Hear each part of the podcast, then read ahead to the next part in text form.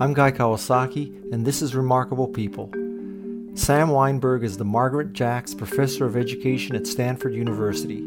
He heads the Stanford History Education Group. This organization seeks to improve the teaching of history. It is currently focused on helping students learn how to interpret online content. Sam is the author of two books. First, Historical Thinking and Other Unnatural Acts. Second, Why Learn History When It's Already on Your Phone? The former book won the Frederick W. Ness Award from the Association of American Colleges and Universities for work that makes the most important contribution to the, quote, improvement of liberal education and understanding the liberal arts. In this podcast, Sam is going to teach you better ways to discern fact from fiction in online content by using simple and easy methods. According to Sam, quote, the real question is how to create an informed citizenry in an age when we meet the world through a screen. Figuring this out is neither a regulatory nor technological challenge. It is an educational one. I'm Guy Kawasaki, and this is Remarkable People. And now, to help you become a more critical consumer of online information, here is Sam Wineburg.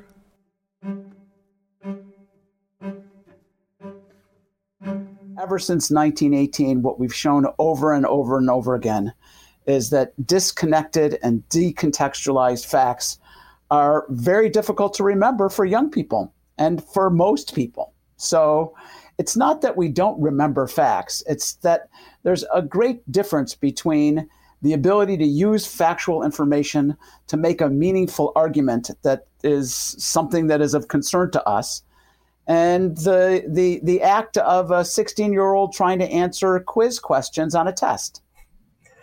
And would you say that the, quote, study of history is flawed then? That the meaningless, I don't know about meaningless, but the retention of facts is difficult, if possible at all. So why even bother? Is it the teaching method? Is it we're just doing the wrong thing the wrong way? Is there a way to teach facts, or is it just don't even bother, let's teach analysis? Well, it depends on what we mean by facts. So let's get clear about it. Okay.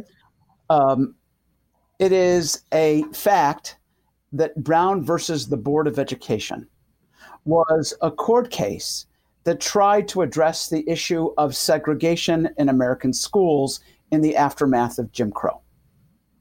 Now, we can also talk about what is the date of Brown v. Board. Was it 1947? Was it 1950? Was it 1955? Was it 1965?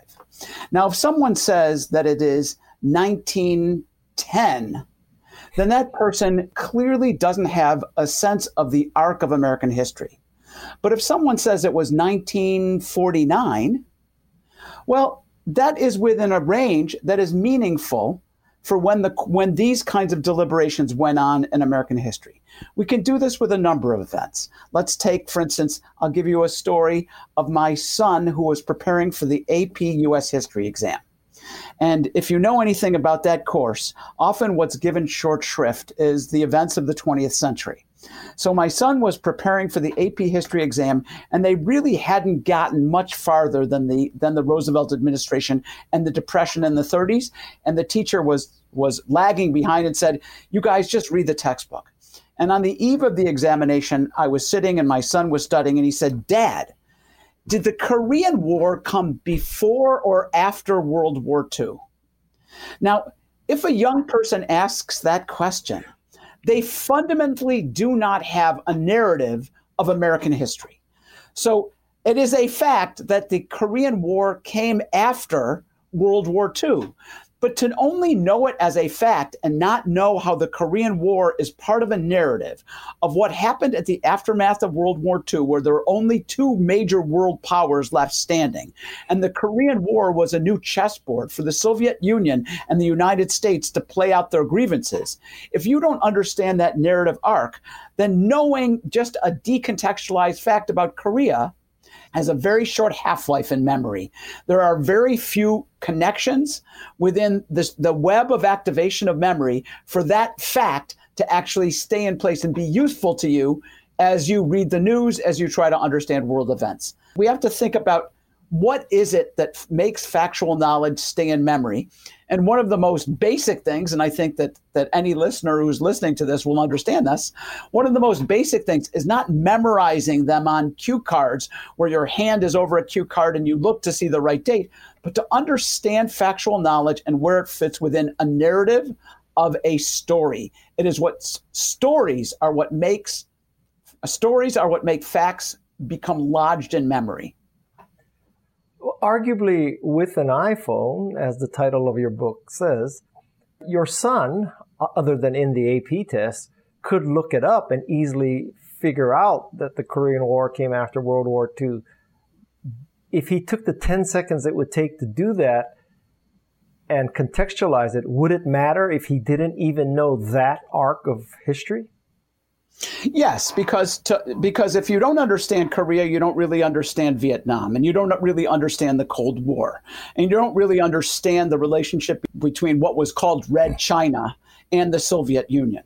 And so the idea of, and again, this is something that I think is very, very, very, very pertinent to current events. I mean, I believe Seoul is 38 miles from the North Korean border. And so you've got South Korea's major economic heart so close to the North Korean border. And this is something that is very relevant to today's world. So if we want young people to understand, for instance, the United States' fears of North Korea, their nuclear capabilities, and where this came from, this is usable knowledge. This is knowledge that we have to use as citizens to think about the decisions of our lawmakers. Are you saying that at one extreme, there's this belief that you should memorize facts on cue cards. At the other extreme, it says everybody has an iPhone. They can look up any fact at any instant. Are you saying something different, which is that you're not stressing memorization. You're stressing analysis and contextualization, which you can't necessarily get from an iPhone just by looking up the date of the Korean War? That's absolutely true. That you've summarized it better than I could. This is the pursuit of meaning. For narratives that have meaning to us, that help us explain the world. And so when puzzle pieces come together and we see larger contours, all of a sudden it makes sense to us and it becomes part of what John Dewey called the familiar furniture of the mind, rather than a random puzzle piece that's floating without any connection to anything else. Well, using that analogy, you'd have to say that the way history is taught and tested is like IKEA, in that if you're dropped in a random place in IKEA, you have no idea where the hell you are and whether the bath department is next to the garden department. I would extend your metaphor.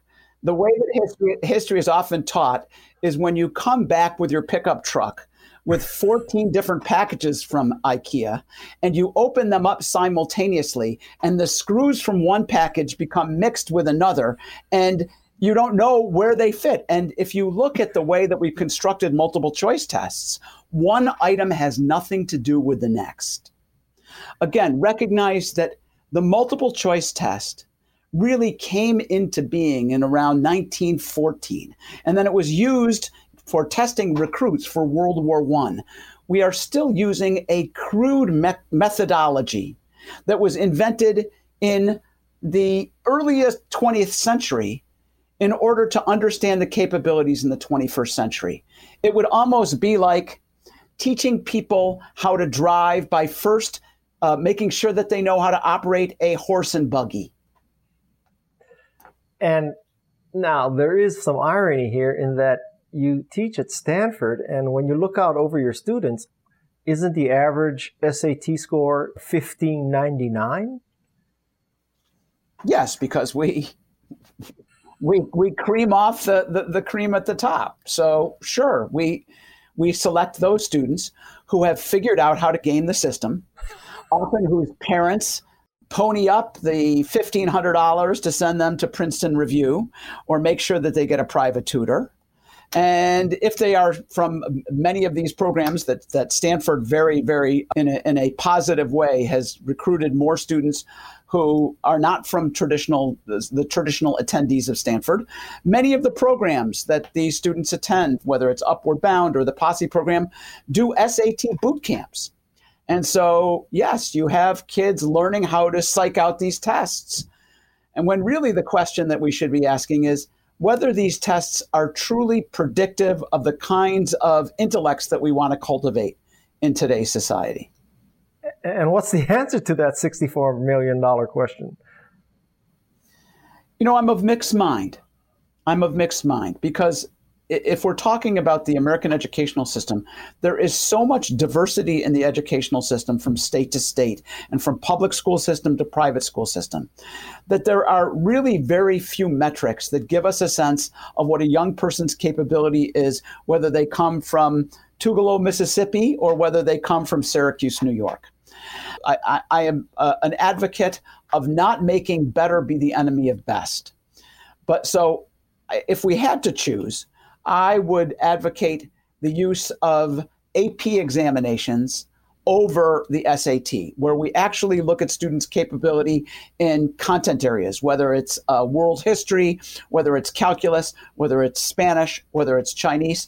The AP exams are certainly not perfect. They are far from perfect, and I'm on record as being a critic. But again, I think that we can't be purists here. Educational change improves by increments, and the idea of all or nothing or having a total revolution is really utopian, and it's not the way that when we look at educational history that we've made actual improvements in the system. Before I forget, and I will forget if I don't ask you now, what was your son's score on AP history? I think my son, who barely cracked a book, but did have some good test-taking capabilities, I think somehow, by hook or by crook, he pulled off a 4. Maybe it's genetic. No, again, this is what's often called cultural capital, where unfortunately, to succeed on these tests, you need to be able to psych out the questions. We did a test, myself, Mark Smith, and Joel Breakstone. Actually, it was part of Mark Smith, a PhD student of mine's dissertation, where he looked at students' responses on the National Assessment of Educational Progress. And what he did was he looked at students who were successful on these kinds of exams and had them talk aloud as they were answering questions. Now, the National Assessment of Educational Progress, this latest headline that you referenced, has a series of questions that they claim measure historical analysis and interpretation. So again, the National Assessment of Educational Progress, which is known as NAEP, is a federal testing service. It's often called the nation's report card. And so they designate certain questions as eliciting higher order thinking skills. Well, what Smith did was he sat down with a group of high school students, some bright high school students, and he asked them to think aloud as they were solving the questions. And so he could get a sense of what were the cognitive processes they were using when they were actually faced with these questions. And of the 106 responses that he had, where he elicited kids thinking, there was not a single one where students used processes of interpretation and analysis to answer the questions. They did what they've been taught, which is how to eliminate distractors, how to figure out which one is the wrong answer, how to look for cues within the stem of the question, how to increase the probability if they've eliminated two of the distractors so that now if there's only 4 choices, their chances of getting it right are 50% rather than 25%. And he showed that very smart kids circumvent what this test claims to measure by using canny test-taking skills. Do you have any go-to sites or publications or even journalists where you more or less simply believe, or do you question everything you read everywhere? If you question everything that you believe everywhere, and there's nothing you can trust, you are a victim of exactly what Russian disinformation is trying to achieve. So if you look back at the history of Russian disinformation, beginning with Lenin onward, the goal of what the Russians call in Russian disinformatia is not to persuade you of one opinion or another. The goal of the whole Russian disinformation campaign is to create what they call muddled thinking, where the citizen becomes so confused by the cacophony of different opinions that they throw up their hands and say, I can't trust anything. So the idea that we can't trust anything is playing into the hands of those people who seek to addle and pollute American democracy. So no, when I see something that's put out by the Mayo Clinic or by the Center for Disease Control, even though I will not necessarily go to the actual studies and look at them because, listen, there's so many hours in the day and so many minutes in those hours, I will tend to believe credible sources. Because the opposite is what my colleague at the university at Washington State University, Vancouver, Mike Caulfield, calls trust compression, where our trust is so narrow that we say we can't believe anything, which makes us completely vulnerable to all of the snake oil salesmen on the internet. That's when we start to believe that ingesting chlorine dioxide, which is, you know, this whole thing where Trump got the bit of disinfectant. Yes. You can go to websites, and I'm not going to say the name of a website, but there is a report that is very, very good, and I'm just going to call it up. It is a report on corona disinformation, very well done, by an organization called Avaz, A-V-A-Z. And anybody who's interested, all they have to do is to Google a report that's called How Facebook Can Flatten the Curve of the Coronavirus Infodemic. And what you have there is you have instances of a Facebook card that went viral. 200,000 people saw it. And this particular person is hawking chlorine dioxide, which is typically used to purify swimming pools, as a cure for the coronavirus. So when you can't trust anything, this person's website is equal to the Center for Disease Control, which is precisely what our enemies want. I am not making this up. Okay, so these are my notes. And the first note that I had to ask you was, I depend primarily on what the Mayo Clinic says about a medical condition. Is that smart or dumb? So it's smart. It's smart. So I passed the SAM test. It's like when you listen to a press briefing by the president. Do you listen to Donald Trump, MD, or Anthony Fauci? Who do you listen to? Okay. I mean, here is a man who Fauci was the first in his class, has been dealing with infectious diseases for 30 years, is well-spoken and cautious, and gives us the best, most up-to-date medical device versus someone who has no medical training, who shoots from the hip, and basically says the first thing that comes out of his mouth. What do you think is Wikipedia's role in this? Wikipedia, and I want all of the listeners who are listening and tuning into this to sit down for a second, because they'll hear something unexpected. Wikipedia is a gift to humankind.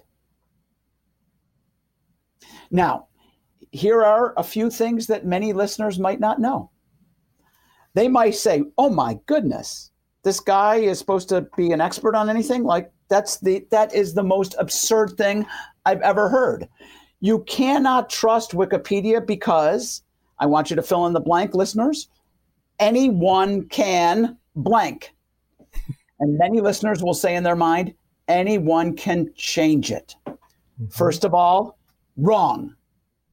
There are 17 to 19, it's always changing, different kind of protected pages on Wikipedia. In many cases, the more trafficked and the more vandalized a site is, the more likely it is to be a protected page where only a high-badged Wikipedian can go in and edit the page. Try to go in and try to change the page on gun control. Fat chance, unless you are a dyed-in-the-wool, high-status Wikipedian. it turns out that the gun control entry is probably, I think it's a pretty balanced, well-sourced, well-documented Wikipedia entry. And so when we did a study where we investigated what professional fact checkers do when they come to an unknown site. And one of the first places they go to is Wikipedia. Now, what they do on Wikipedia is very different from what the average person does. They often skip the main entry and they go straight down to the references and they click on something that is more authoritative. So in the case of an example that we used of an organization called the American College of Pediatricians, we did a study, actually, it was the study that was written about in Time magazine, where we had very smart people who massage their own egos because they're so smart. They have Stanford undergraduates, academics with PhDs at 4 different universities. And we took them out of their little niche of expertise and gave them a scenario. You come home, your child or your brother or your friend or your cousin has been bullied at school. You want to know what state-of-the-art knowledge of dealing with adolescent bullying. And we said, here's a site. And here's this entry, an article called Bullying at School Never Acceptable. Is this a reliable article and a reliable site? And people look at it and they because they are critical thinkers and critical readers, they start to look at the scientific references and they try to read between the lines and they compare the information to what they already know. And they essentially waste 8 or 9 minutes on the site before they kind of make even sense of it. Professional fact checkers go to a site that they don't know and they do something completely different. Rather than staying on the site, they engage in what we call lateral reading. They open up new tabs across the horizontal axis of their page. And they first, rather than wasting time or even trying to spend time on a site, they go to the rest of the web and try to figure out what does the web say about this site or about this group. And what you find immediately with the American College of Pediatricians when you go to Wikipedia is that it is not the main group of pediatricians in the United States. It's a splinter group that broke off from the American Academy of Pediatrics over the issue of adoption of children by same-sex couples. They have a rabidly anti-gay agenda. You go down to the references and you see a letter by Francis Collins, who is the director of the National Institute of Health, who says that this group has misused his research in making a case against the LGBT community. And within 40 seconds, you realize this group clearly has an agenda and it is not an unbiased source of information. And so this is all on Wikipedia. This is what professional fact checkers at our nation's most esteemed publications, both on the left and both on the right, do.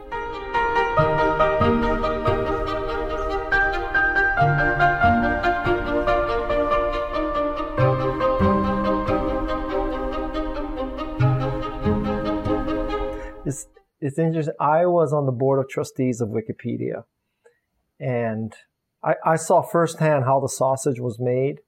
And on my way out, because there's a term, this is after Trump was elected, I told them that I thought Wikipedia, which right now is defined as, you know, citations and putting this all together, what you described, it can assume a much more important role. Because there are people who will never believe the Times and the Post, and there are people who will never believe Fox and Breitbart, but Wikipedia could sit in the middle, and Wikipedia could save the world, literally. And I, to this day, I still believe that, and I wish they would be more ambitious than simply, you know, trying to serve Wikipedians. But that's, you know, I think that Wikipedia stands as a testament to the potential of the internet. I think we're in a moment right now where we recognize the internet as a force for evil, and it is not necessarily contributing to our well-being, particularly as we anticipate a new election. But again, I think in contrast to that, Wikipedia speaks to the wisdom of crowds. It speaks to people's willingness to extend themselves, not for pay and not for personal honor, because your name is not associated with it, but for the goodwill of humanity. And so I want to be an optimist. And any educator, any teacher today who says to their students, never go to Wikipedia, is doing a profound disservice to that student. What they should be doing is teaching that student how to use Wikipedia wisely. Thank you, because I've had this argument many times with my kids' teachers and being on the board of trustees, and they're telling me, yeah, your kids can't cite Wikipedia. And I said, but they can cite Breitbart and Fox, but they can't cite Wikipedia. Tell me the logic of how that works. I looked at this example of the Economic Policy Institute or whatever that was, and I did your lateral recommendation. So first I looked at I did a Google search for the director's name, and I found out that there's a New York Times article about how he's conflicted about minimum pay because he, in fact, represents a restaurant association. And then I Googled his the EPI's street address, and that is this identical suite number to a PR firm. And I looked at the PR firm's clients, and it's a bunch of white nationalists. I'm telling you this story because what you said is absolutely true. If you go lateral for a minute or 2 minutes, it's pretty obvious when something's bullshit. I'm dominating the conversation for this next few minutes, but I just want to know what's really tactical. So what I did was, who is the director, the address, Wikipedia you mentioned. Are there any other tactical things that are more than I'm vain? I mean, this is now we're down into like what website, what exactly do I do, Sam? So you did a lot of good things. And again, recognize that the more complex we make it for the typical user, the less likely that particular behavior is adopted. So this is my beef with the librarians of the world, the specialists in digital literacy. When we say that there are 90 things that people have to learn, when we say that there are 36 Boolean operators that we need to know how to do when we search, what we're speaking to is a small, tiny elite. It's like saying to somebody, before you can drive this car, you're going to have to explain to me the function and operation of the catalytic converter.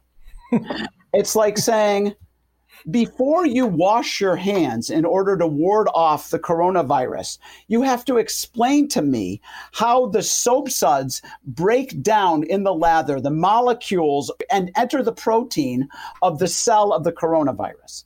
No. There are an awful lot of things that we can do without requiring people to brush off the 9th grade biology of the structure of the cell. Wash your damn hands for 20 seconds and sing happy birthday twice. And that is going to serve a great deal of, help us in a great deal of creating a healthy citizenry.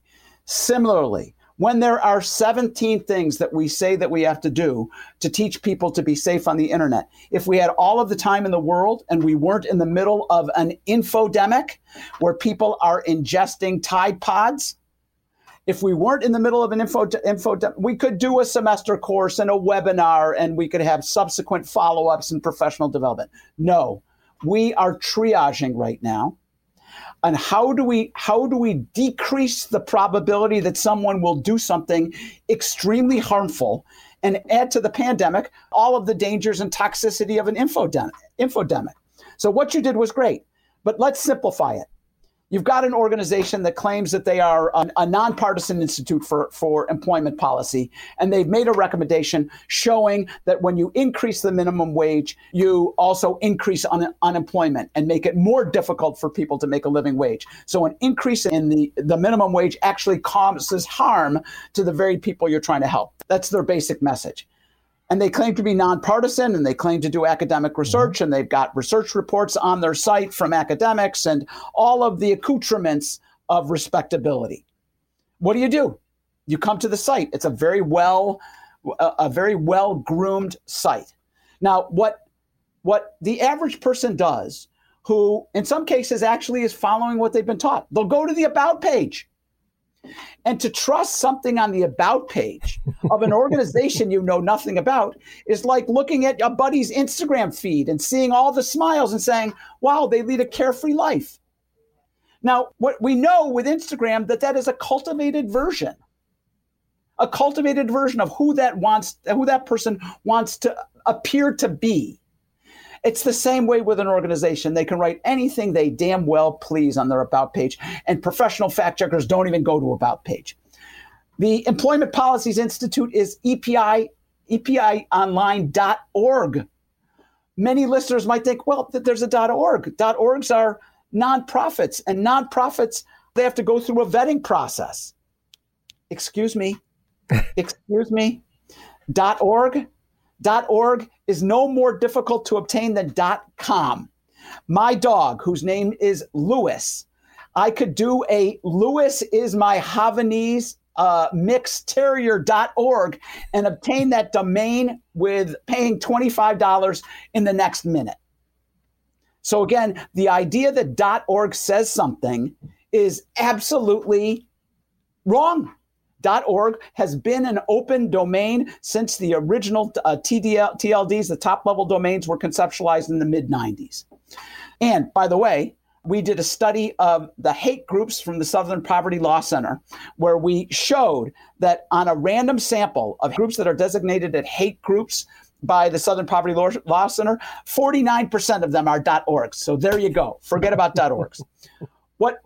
So the first thing that you did was right. Just you go to Wikipedia. Does Wikipedia have anything on Employment Policies Institute? And they do.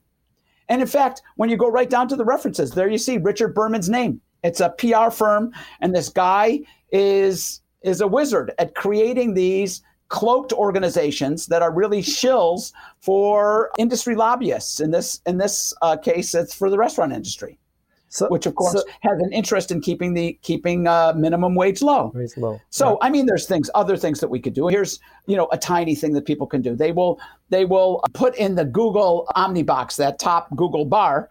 They'll put Employment Policies Institute, not in quotations, and they'll just Google it. And what they'll do is, because this group has SEO'd this site out, and for your listeners who don't know the acronym I just used, it stands for Search Engine Optimization. I use the acronym so much, I forget about what it stands for, Search Engine Optimization, which is the gaming of search results, right? So what users who are unfamiliar will do is they'll do that, and they'll the whole first page of the search engine results page, will be filled with different pages of that particular site.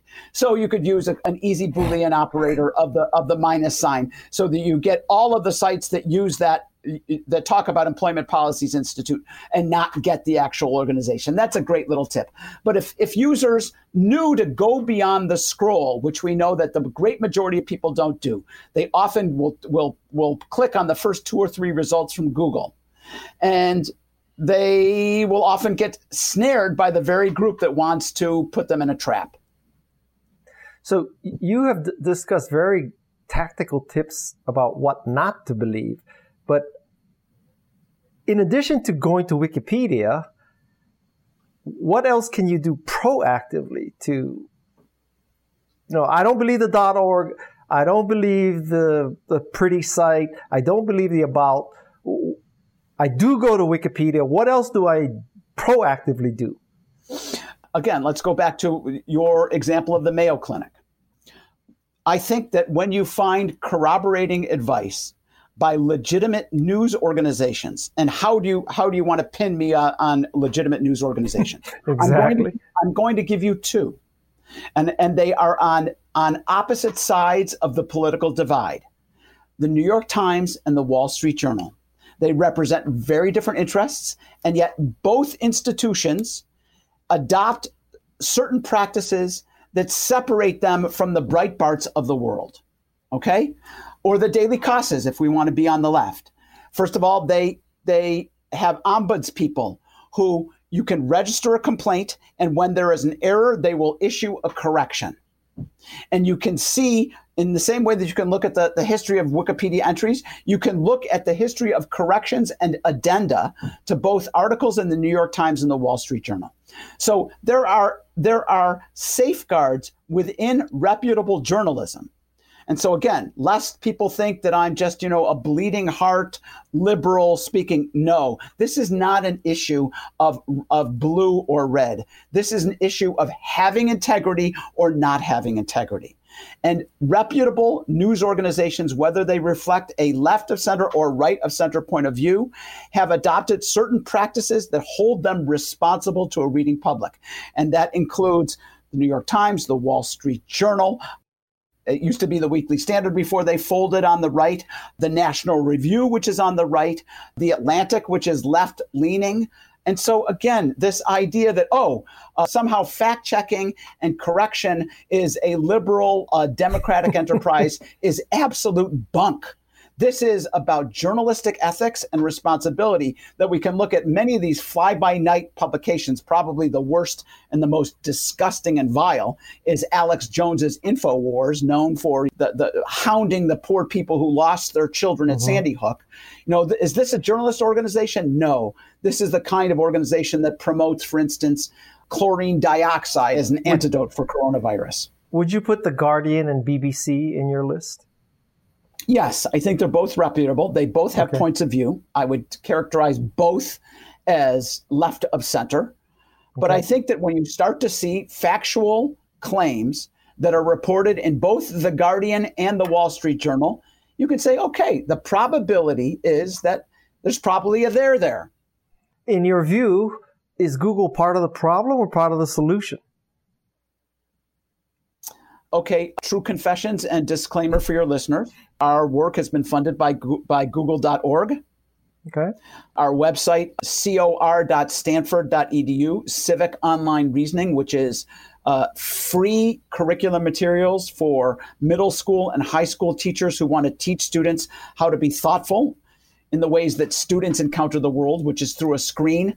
That project was funded by Google.org. So lest anyone thinks that I am somehow a stooge or something for Google, they should know that I have been supported by that organization. Listen, Google is a very large organization. It is a multi-headed hydra. And I find it ironic that sometimes I am working with one group of Googlers in the Googleplex in Menlo Park, and I'm speaking to people in Google in Singapore and Google in New York, and I am telling them, each other, about what another part of the organization is doing around this issue of disinformation and digital literacy. Is Google part of the problem? Sometimes it is. So when Google recently put out it changed the way that it displays its ads. And they embedded them and the sponsored content within the normal search results rather than putting them over into the right side of the page. Mm-hmm. Will that confuse people, unsuspecting people? Yes. And I am forthright to them saying, I don't think, if the goal is to educate people about effective search while also not hurting your business model, I don't think that this is a good move. Whether they listen to me or not is another story. At the same time, to Google's credit, they are working very hard to take, for instance, some of our ideas about lateral reading and about corroborating results across different sites very seriously and working on solutions to help people make thoughtful decisions without appearing as partisan in one direction or the other, but being advocates for quality information. So I think that it remains to be seen. Again, this is it is in Google's interest. In that sense, we can compare Google to Facebook. Facebook is basically an app, right? It's an app that has a single kind of purpose, right? Of selling people stuff and selling advertisements on its own platform. Google has a very different focus. Google's whole business model depends upon the integrity of the entire internet. Google is a search engine. So its whole enterprise, if the internet becomes a place of information pollution, then Google's stock, and I use the word stock metaphorically, will go down. People will start to not even use the internet because they don't know anything or can't trust it. So it is in Google's interest to maintain the integrity of information on the internet in ways that really don't affect Facebook. Facebook has a very different focus in the world. Do you think, therefore, Mark Zuckerberg is in denial, or he knows what's going on and tough luck, his responsibility is to the shareholder? I think there's some truth in that. At the same, I don't know Mark Zuckerberg. I've never met him. I've not received nor applied for any of the kind of funding that Facebook has offered.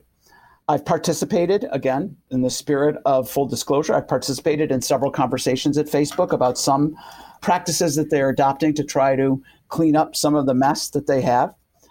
Listen, I think that, for instance, this the whole thing about Mark Zuckerberg saying that they were going to allow Holocaust deniers to continue to market their wares on Facebook is extremely naive. And it speaks to the spread of really dangerous misinformation that very clearly leads to hatred and acts of racism and anti-Semitism and supports the interests of neo-Nazis. So in that sense, I don't know if he's naive or if this is out of cupidity. I don't know. What I will say, and again, I want to give people the benefit of the doubt because ultimately I'm an educator and I'm an optimist. I am cheered by some of the efforts Facebook has made around misinformation around COVID. So they very prominently are issuing and putting on their Facebook feeds knowledge panels, essentially, about quality information about COVID. And so in that sense, I think that's a positive move. What I worry about is this kind of well, I'm pausing because I'm debating about whether to use this word, but I'm going to use it because I think if it jars somebody at that company into awareness, it'll do a tiny bit of good. Should there be anybody ever listening to it? And it is that they have an attitude of whoring themselves for political ads.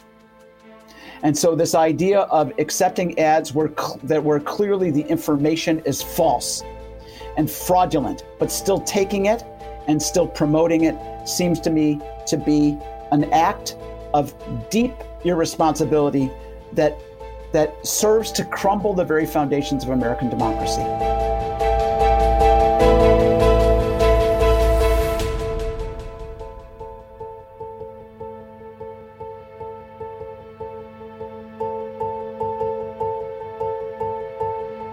If you could design the educational system, how and when would we start teaching digital literacy and skepticism to kids? Well, first of all, I think that the term digital literacy is a misnomer. It's a red herring that steers us in the wrong direction. Right. For young people today, this is not digital literacy. This is literacy. So the answer to your question, Guy, is at what age do we equip a young person with a smartphone? Is it sixth grade? Is it fifth grade? But the minute that we give a child a device that essentially opens up the world to everything, then we have to teach that child how to use that device. It would be like giving your kid the car keys, but never having them had gone through a user's permit, not even knowing that you got to stop at a red sign or that you can't cross the double lines. We wouldn't do that. This is a powerful device that can kill people. Well, the same thing with a smartphone. You start to do things on that and you start to believe without having any kind of vetting system for the quality of information. You can do things that are extremely dangerous to yourself and to your family. And so the idea of sequestering this behind a term like digital literacy is a way of thinking about this issue in 20th century terms. The literacy that we need is scientific literacy, is historical literacy, is civic literacy. And the way that we become civically intelligent let's go pre-corona, about any kind of issue that faces us as citizens, whether it's a wise idea to have a soda tax, whether it's a good idea to raise the minimum wage, whether the universal basic income is an idea and what the research is on it. We don't go to libraries to pull off books about an issue of public policy. By the time a book is already on the library shelf, in many cases, it's outdated in today's day and age. The way that we become informed about the issues that affect us, our families, our communities, our states, and our nation is through a digital device. And so to call it digital literacy rather than the basic literacy in all of our core school subjects is a way of kind of preventing us from under. It's like looking on the inside of Plato's cave rather than turning around and seeing the sunlight. The sunlight is that this is not some separate subject taught by the librarian for an hour once a week. No, this is so basic to how we are as modern people that it fundamentally needs to transform how we teach all of the school subjects. That's my response to your question. Do you see this happening in any meaningful way in the near future? Well, this is the silver lining of the crisis we're in. All of a sudden, schools that had built a moat around the internet, that had put in the equivalent of educational alligators that open up and show and bare their teeth in front of the internet and close off the school to the internet and protect kids from the world rather than actually preparing them from the world, are all of a sudden thrown into this situation where kids are online all the time and teachers are online all the time. Some of them, like many of them, saying, "Well, we weren't trained. We're not prepared to do this. We don't know about .org. We don't know about lateral reading. The kids know more than us, and in some cases they do. In terms of operating the devices, I mean, kids can know how to upload stuff to Instagram and know how to make a TikTok video and know how to do a whole bunch of things that many older people don't know how to do. But again, the problem is this appearance that because kids know how to operate a device, that they also have the knowledge to make thoughtful choices about the information that device produces. And those two things do not go together. Kids I can operate my car beautifully. I can hold a latte in one hand and put my manual transmission in reverse and hold the steering wheel with my teeth and back out of my driveway. But don't ask me how my catalytic converter works. What would you say is the future of journalism? That, you know, there's the model that you pay for your subscription, there's the advertising model, there's the foundation model, there's the BBC government model, how do you see this playing out? How is there a New York Times, Washington Post, Guardian in the next 20 years? You know, not to evade your question, but that one's above my pay grade. I can't predict the future. Okay. I have a difficult enough time figuring out, you know, what's going to happen to my 401k in the next month, no less what journalism is going to look like in the future. Okay. You know, I'm not sure. I think obviously that we're in a time of profound disruption. What I think is cause for optimism is that the subscription model of both the New York Times and the Wall Street Journal has made both of those companies profitable.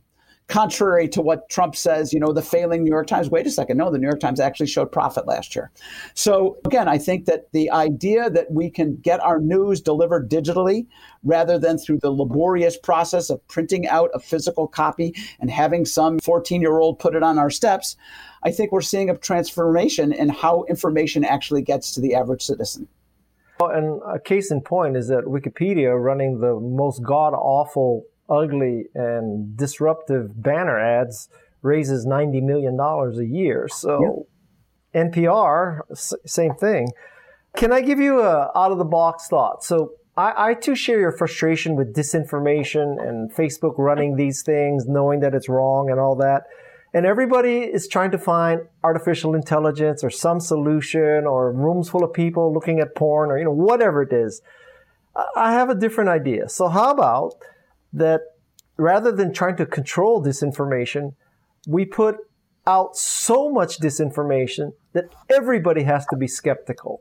To take an extreme example, so now we have liberals putting out stories that Mitch McConnell is against coal mining and Mitch McConnell wants to support immigration and Mitch McConnell would like the separation of powers. And we put so much bullshit out that no one knows anything to believe. And we create just worldwide skepticism and analysis. Do you think I'm crazy?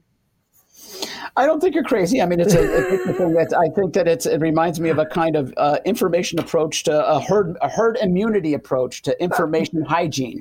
Again, that's what I said. I have it on my notes, herd immunity for information. There you go. Listen, I think, Guy, that No one knows the solution right now. Anyone who claims that they have the solution in their back pocket is a mountebank, is somebody that's just trying to sell you a bag of goods. We don't know. And, you know, the Human Genome Project, which was a rousing success, took billions of dollars of international cooperation among a whole host of nations, the United States, Germany, including China, a variety of nations that came together to solve an issue.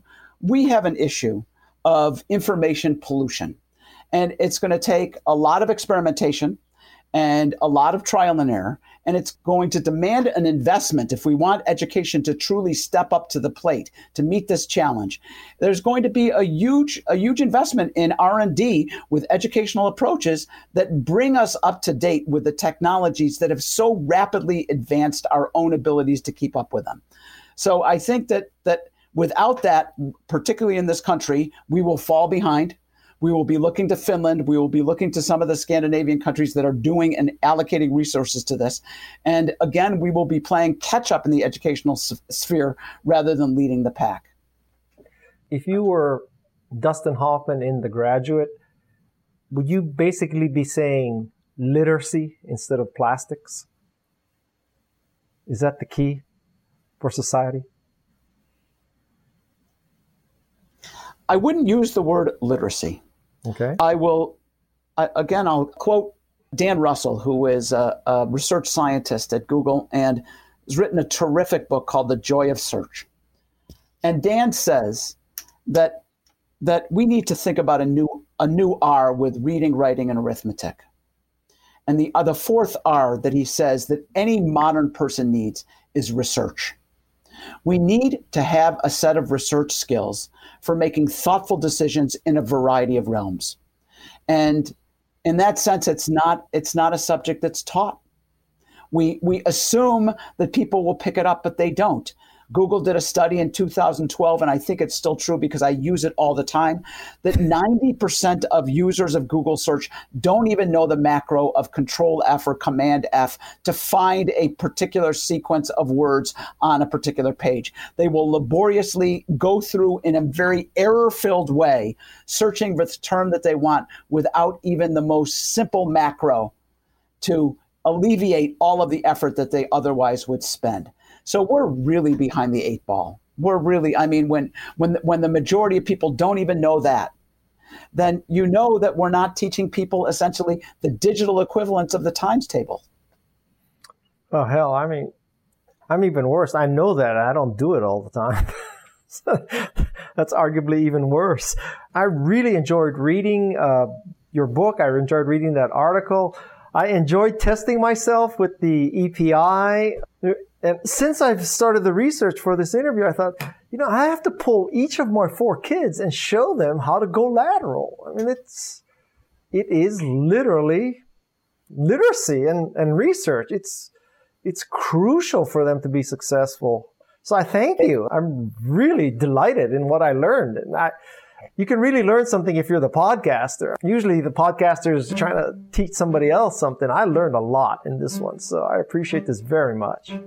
Well, thank you very much. Thank you for having me. I hope that you'll be able to use the techniques that Sam discussed to become a better consumer of online information. Remember that, 1, Wikipedia is your friend, especially the sources at the bottom of a Wikipedia entry. 2, looks are deceiving. It's easy to make a professional, legitimate-looking website. 3, even the smartest people are easily fooled by online content. 4, of all things, don't believe what an organization says about itself. See what other pages say about the organization, its executives, and its street address. 5, anyone can buy a .org website address, so don't let that fool you into believing there's a lack of profit motivation. As we enter the election season in the United States, the problem of deceit and fake news is only going to get worse. Please remember the wisdom of Sam Wineburg.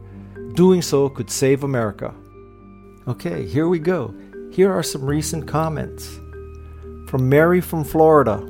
Actually, she typed it Mary Frim, Florida, but that's okay. She gave me 5 stars. Guy, I started following your podcast because I needed to hear something good during this pandemic time, and I am very happy I did. All of them had taught me to be persistent no matter what and to follow my dreams. And there was today's podcast with Martha Nino. Wow, as an immigrant that is trying to do the same as her, I felt so touched, and the idea behind the podcast brought tears to my eyes. Yes, we need to ask more why and see other humans. If only we could have the whole world listen to this. Thank you, Guy. Today I am more sure than ever to keep on pursuing my career and dreams. Mary from Florida, you've made my day with that comment. I'd love to hear more comments. Go to the Apple Podcast app and rate and comment away. Thank you. I'm Guy Kawasaki, and this is Remarkable People. My thanks to Jeff C. and Peg Fitzpatrick, who are behind me all the way. I could not do this podcast without them.